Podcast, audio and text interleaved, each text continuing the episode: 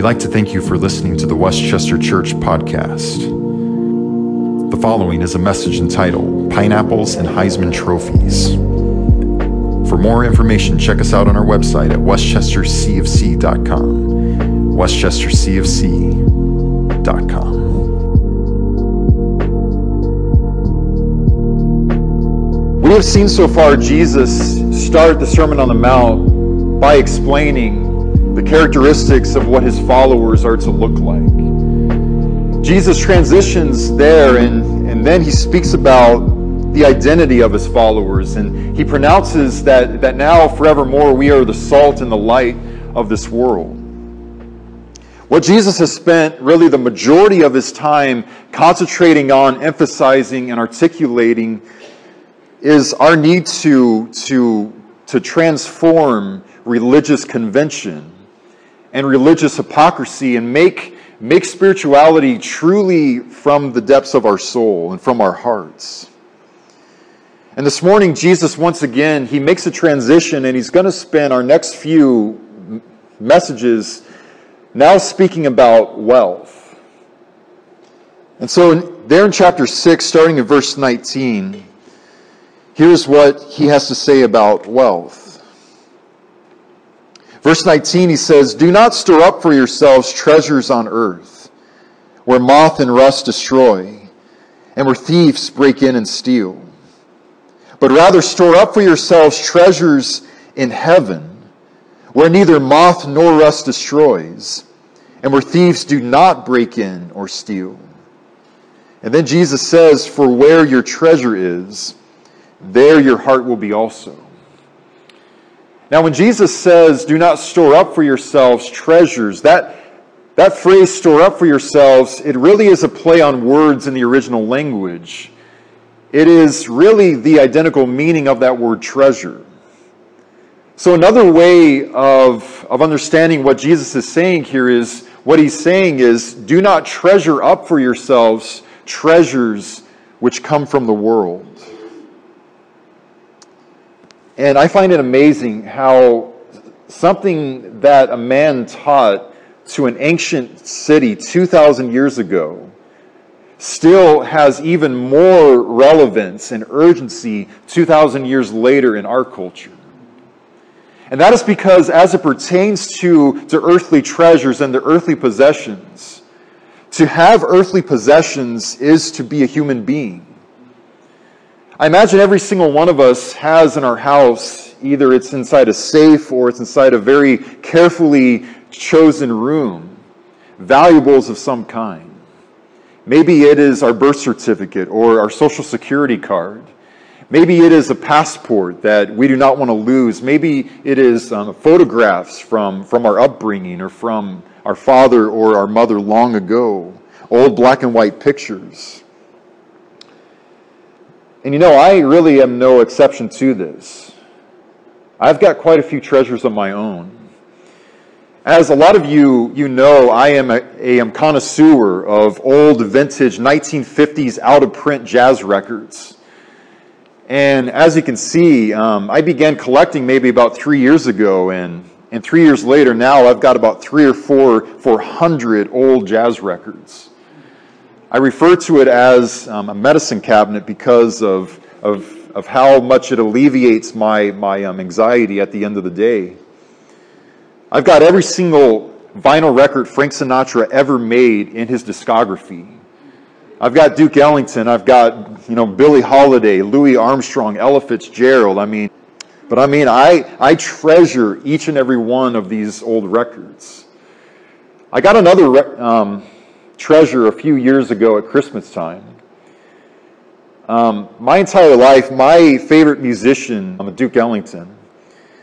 And I don't know why it was, but when I was 11 or 12 years old, all the other kids are, are um, hearing heavy metal, gangster rap, and I'm jamming out to, to 1940s jazz. I don't know, I'm an odd duck, but I remember being 12 years old and hearing a song of his for the very first time and just tears welling up in my eyes thinking that if my thoughts and, and my happiness and my um, sadness had a melody to it, that's exactly, precisely what it would sound like.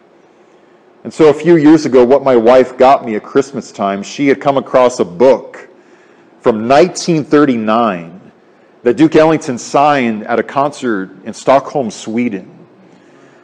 And not only is it signed by Duke Ellington himself, but his entire band signed it. I mean, legendary jazz musicians Johnny Hodges, Otto Hardwick, Juan Tizol, Harry Carney, 1939. And I mean, I, I get it.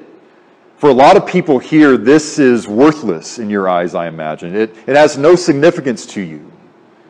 But when I held this book for the very first time, I, I was so happy that, that I was crying. That's because there, there's just something about Duke Ellington's music that, that is, I mean, just dwells inside of my bones.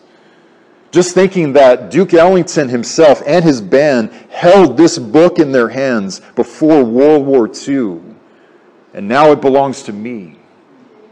I mean, this is an absolute treasure to me that, I will treasure for, I, I imagine, for a very long time. Got another treasure that I take with me everywhere that I go. I have a ring that had belonged to my grandfather.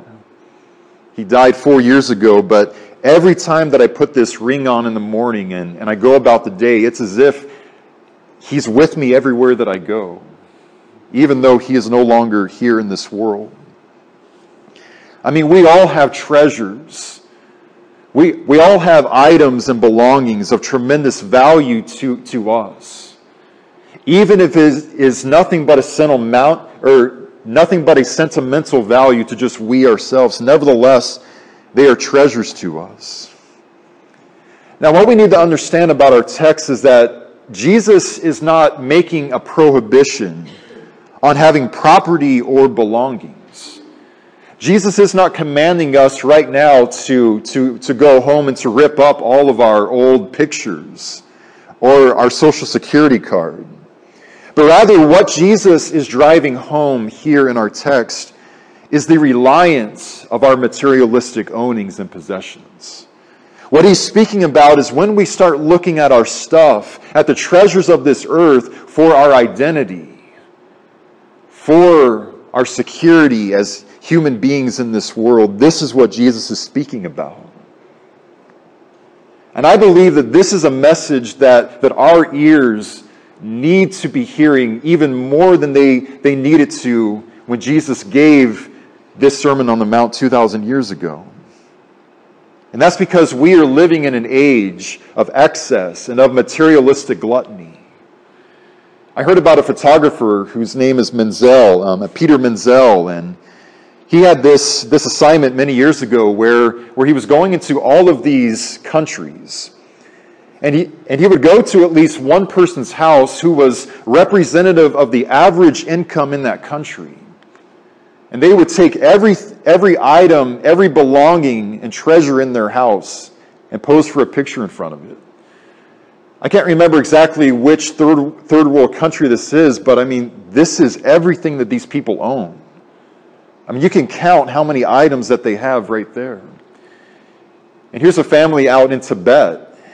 And again, I mean, it's more than a few items, but I mean, you can see everything that they own right there. I mean, that is everything that they have to their name right there. Well, lastly, he comes to America and he goes from, from this and from that, and we have this. And I mean, let me remind us this is just what the average American has inside of their, their house. I mean, it is not even close. We are by far the most wealthy, rich, and materialistic nation in society that has ever walked and roamed the face of this earth. It had been concluded by the LA Times not that long ago in this investigation that they had done, in a study that they had conducted, that the average American home has more than, get, and, and I mean, just get ready for this 300,000 items in the average American house. That's just on average. 300,000 items. And I mean, we, we, we are a nation that last year spent more than $720 billion just at Christmas time. That is such an astronomical figure that if we were to even take 40% of that money, if we wanted to as a nation, we could end worldwide hunger just like that. We could end worldwide hunger and still use 60% of that $720 billion and have a, a great Christmas. And I know that a lot of times in the church, it is a fashionable thing to, to look at a couple of people and, and to look down on them in Scripture. I think one of those guys is the guy who we all know of as the rich young ruler, where he's got all this stuff, and every time that it's taught, it's just like, how could he be so earthly minded and choose his stuff over Jesus? And yet, I think whenever we look at the rich young ruler, we need to very closely look at ourselves. Because let's face it, as Americans, no matter what we've got in our, our houses, every single one of us is a rich young ruler. Every single one of us is dragging around a ball and chain called stuff, more stuff, and even more stuff after that. In fact, we've got so much stuff, money, and possessions that, that in comparison, the rich young ruler will, would very well be a poor young ruler in comparison to us. And, and yet, this is also something that we're able to, to identify in where we give our attention. I heard recently on, on Good Morning America that the average American checks their, their, their smartphone 80 times on any given day. In extreme cases, there are many others checking their, their smartphone in upwards to 300 times in a span of 24 hours. Roughly 8 to 10 hours a day doing nothing but just scrolling social media. Did you know that there is an actual diagnosable medical condition where if you are away from, from a smartphone enough, if you have this specific thing, you, you, you actually have separation anxiety from your smartphone device. And you just mentally begin self, um, you know, destructing because you are very anxious without having a cell phone with you. I also heard from, from Nielsen, who handles ratings on television, that the average American spends approximately five hours and four minutes a day watching TV. That's roughly 35 and a half hours every week, 77 days a year. I mean, 5% of our year on average, we're just watching a whole bunch of beer commercials and all of this stuff on television. Now, I am not standing up here so that I can shame us for, for having smartphones or having televisions. There is nothing wrong with having a device. But in our pursuit for more and more and more stimulus, in our yearning to, to lose ourselves in the hypnosis of our treasures and our trinkets and toys, we can so easily go from possessing our treasures to our treasures now being the ones who are possessing us. It's what we hear Jesus say in, in, Luke chapter 12 as, as he speaks about a man in a parable who has all of this materialistic stuff. Jesus says, Beware and be on your guard against every form of greed. What I especially want to um, here emphasizes where he says, For not even when one has an abundance, does his life consist of his possessions? Is that we, we have all of these nice treasures in our possession. But what Jesus is saying is that true life cannot be found in these things. As you might recall in, in his parable, he, he has a guy who is just storing up for himself, hoarding everything that he has, but he reaches the very end of his life and what Jesus says is, you fool, because you know he wanted to, to still build even larger barns for, for all of his stuff so, so he could have even more stuff. Jesus says, You fool, this very night your soul is required of you, and you're, you're standing around wanting even larger barns and more stuff. He asks him a question. He says, Who is going to own what you have spent your life accumulating and amassing? So is the man who stores up treasure for himself, but is not rich toward God. And I read this with 21st century American eyes, and I think, God, I, I've got a lot of growing up to do. There's a lot of things in my, my heart that I am, am valuing too much. And there's other things that, that I need to, to value so much more than I am. Now, again, it is not a sin to own a smartphone or a television or a record collection or an autographed book. But what Jesus is getting at here in our text is that he's saying that when it, as it pertains to earthly treasures, don't get too attached to those things. Because you see, here's the thing about earthly treasures earthly treasures have an expiration date. Moth and rust can destroy it, Jesus says first. Now, in this ancient culture, a lot of times one of the absolute epitomes of wealth and status was, was really the clothes that you would wear. But what Jesus is saying here is that whether a garment costs three cents or it costs $3,000, it doesn't matter. Moths are indiscriminate. Moths eventually are going to, especially in that culture, are going to deteriorate and to eat away at those precious garments. And really, the same is true for, for all of our earthly treasures.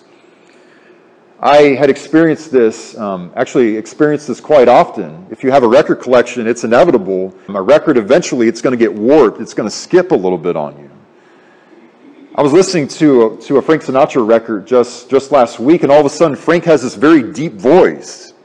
He's all like, I've got you under my, and then it skips, skin, skin, skin, skin, skin, skin, skin, skin, skin. It's like, man, is this a Frank Sinatra record or, or a Barry White album? I don't know, but if it's made by the hands of man, it's going to eventually decay and, and it's going to erode and it's going to deteriorate. I could not believe this when I had heard about this, but in the 1700s, did you know that in England, if you wanted to convey that, that, that I am a very rich man and that I am very well off, that you would walk around with a pineapple in your hands. A pineapple. In this 18th century time, pineapples were, were really such a rarity out of the, the Caribbean that to have one in England was considered the absolute zenith of, of um, wealth even with, with our price inflation ever since. In the 1700s, one pineapple was worth $8,000 back then. And so as a result, many people could not afford to actually have a pineapple, but what they would do is actually rent pineapples. I mean, I, I, I just couldn't, I mean, I was amazed learning this because a lot of people had um, dinner parties back then. And if they wanted to, especially um, um, impress all of their, their guests, all they did was just rent a pineapple and place a pineapple in a very prominent place in their house. Everybody walks in, whoa, he's got a pineapple. He must be very, very well off. And yet, in the world of today, I mean, just, just look at how much that has depreciated in time.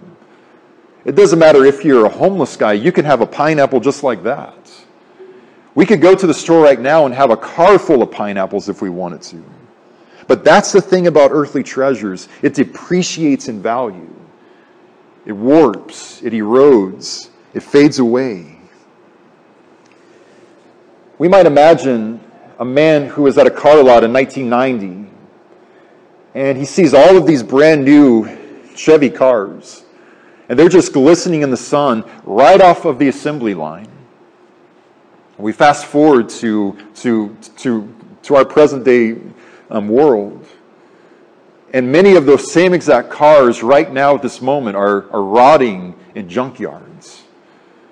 What we see in this process and, and in this transition from, from assembly line into junkyard is that enjoy it right now because tomorrow it turns to ash.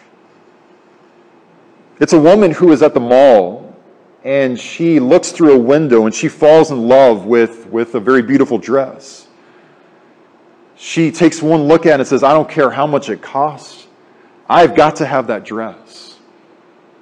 And she spends about $300 on that dress, and she, she just loves and adores wearing that dress. But we fast forward four and a half years later, and, and that treasure dress is now on sale for just $8 at a garage sale.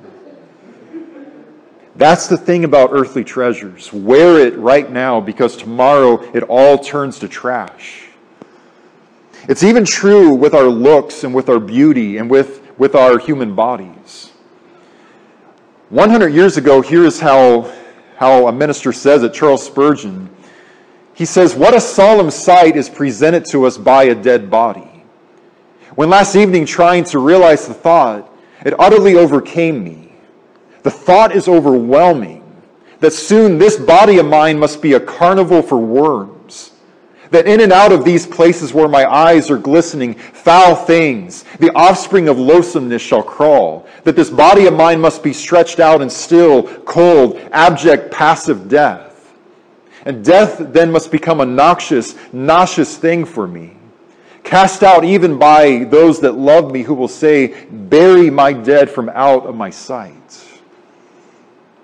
As the scripture says, the, says the grass withers and the flower fades. And in the same exact way, one day our, our looks and our youth, it begins to decay and to, to fade just like a rose and to wither away in time.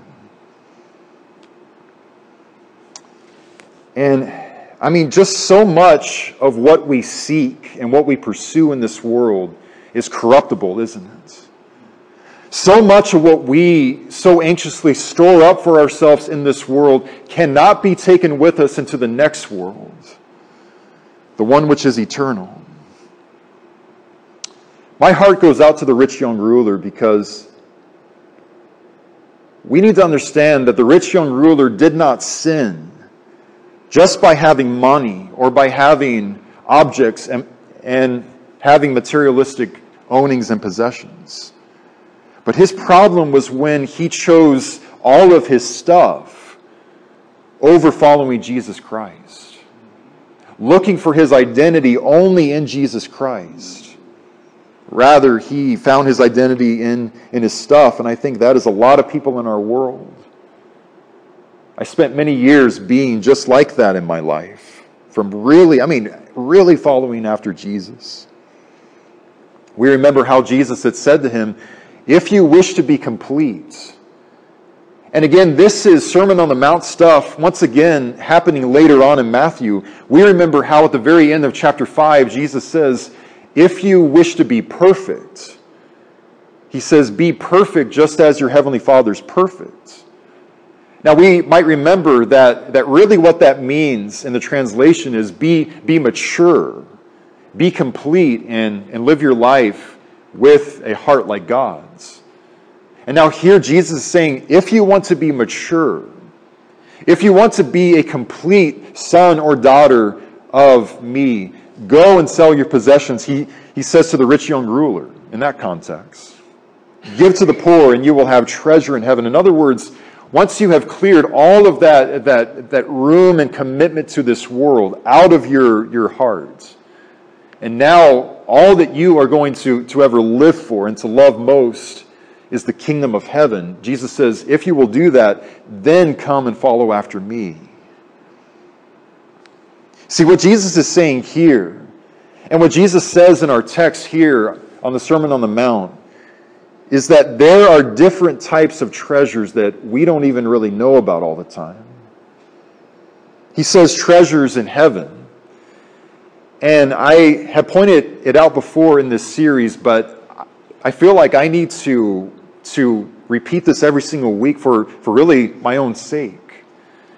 A lot of times we hear that phrase, kingdom of heaven, and we think, well, that is what's going to come my way at the very end of my life, at the very end of time. And it means that, but it especially means bringing his kingdom right down here to the earth bringing his Sermon on the Mount, bringing his way of life into the lives of the people we encounter right now. Bringing heaven down to earth in this world. What this means is that if we must be possessed by, by treasures, then let's be possessed by the treasures that God Himself is storing up forevermore. Treasures which cannot be contaminated by dust. Treasures which cannot be deteriorated by rust. Treasures which cannot be stolen from us, even from the devil himself. We are the only ones who can walk away from these treasures grieving in our hearts. But over and over again in Scripture, what we see is that what God has given to us is an absolute treasure. As the Apostle Peter speaks about our, our inheritance in Jesus, he, he refers to it as something, notice, that can never perish, spoil, or fade. Likewise, he also speaks about our, our influence as Christians in this world, about infiltrating our societies and our cities with the kingdom of heaven, with the attributes of the Holy Spirit. He says that the kingdom of heaven is like a treasure that has been hidden in a field, which a man found and he hid again, and from joy over it, he goes and he sells everything that he possesses. In other words, it's a metaphor that, that anything earthly minded that he was clinging to most, now he is clearing out all of that, that room. Now, the only thing that he wants to love more than anything else is the kingdom of heaven in this world. It's a treasure, Jesus says. God's power at work in our lives. The Apostle Paul calls a treasure, but we have this treasure in earthen vessels, in other words, in our bodies, so that the surpassing greatness of the power might be from God and not from we ourselves over and over and over again in Scripture, whether it is His words, whether it is our love for, for His church, whether it is evangelism in our city. There are just so many ways that we can store up treasures which are in heaven. What Jesus is saying is treasure heavenly treasures. What he's saying is be possessed by heavenly possessions. And there's one really good, surefire way that, that we're going to know which treasures we are storing up in our lives, in our hearts, in our homes. And that is, he says, you just got to look at your hearts. Because at the very end of our text, what he says is, and we see it there um, in verse 21, I believe, he says, For where your treasure is, there you're also going to find your heart. Where your treasure is, there your heart will be. And we need to understand it's not just our, our hearts that this word means, but really what this means is the inner person. What he's speaking about is our hearts, our minds, it's our character, our feelings, our desires, our priorities, our, our imagination. Jesus says, in all of these ways and departments, store up for yourselves heavenly treasures that cannot be eaten away by, by moths or gather spider webs or be stolen by a thief. We see just what a seismic of a difference it is in Luke chapter 8 as Jesus speaks about his parable of the sower. Notice what he says. When he says that the seed which fell among the thorns, these are the ones who have heard. And as they go about on their way, notice they are choked with worries and with the riches and the pleasures of this life, and they bring no fruit to maturity. This is precisely what happens when we treasure all of the treasures of our earthly lives.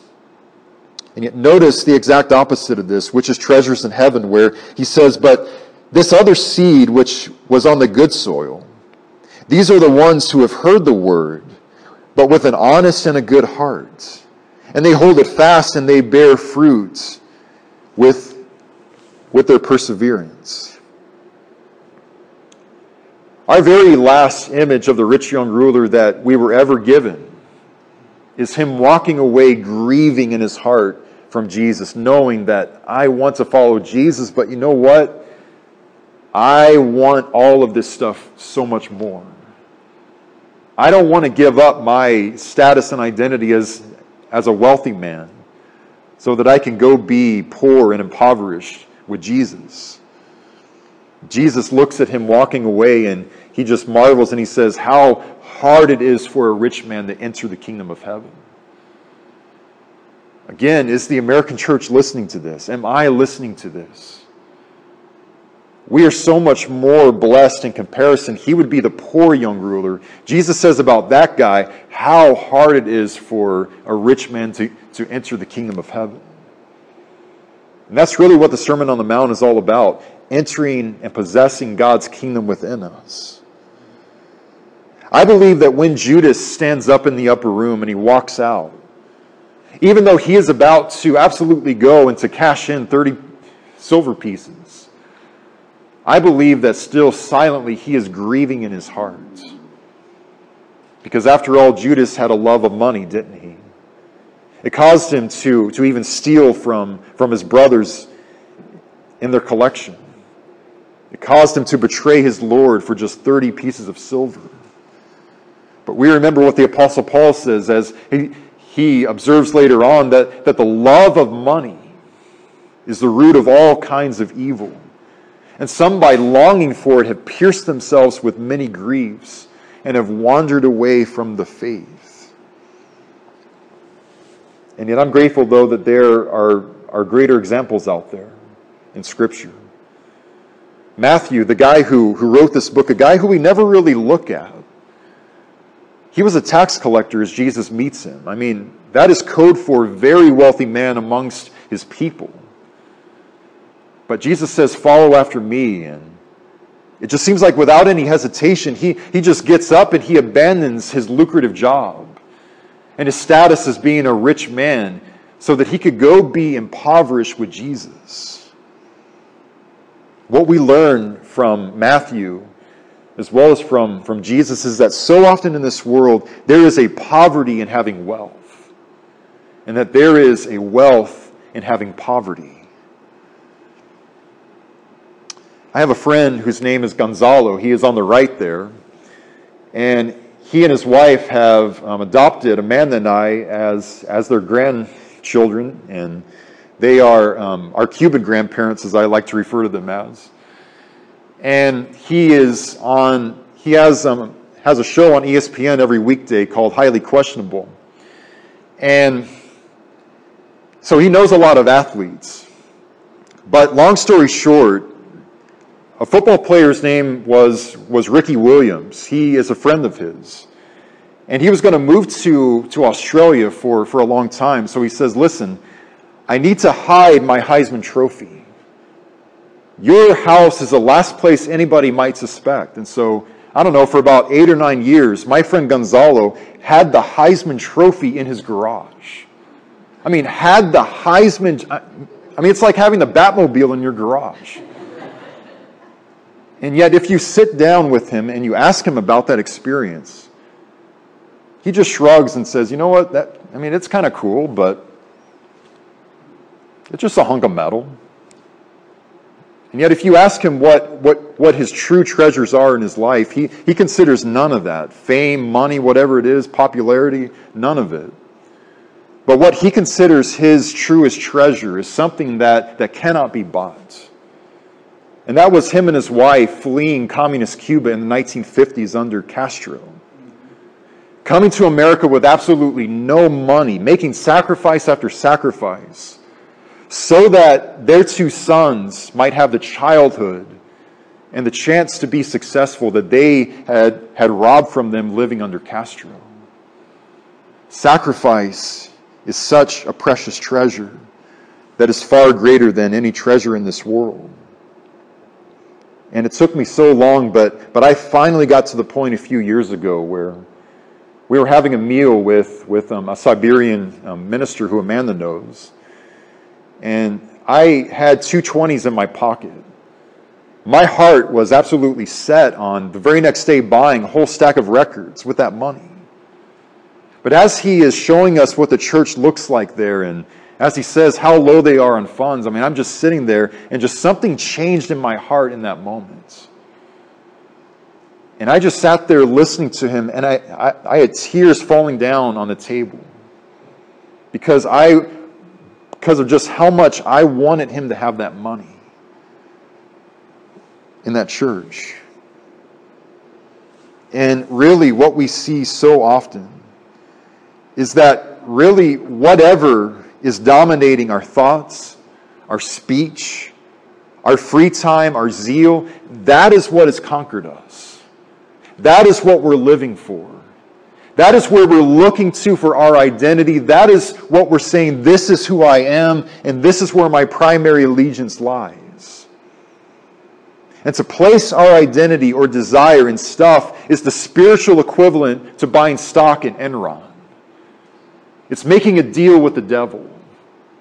Your soul for a bag of magic beans.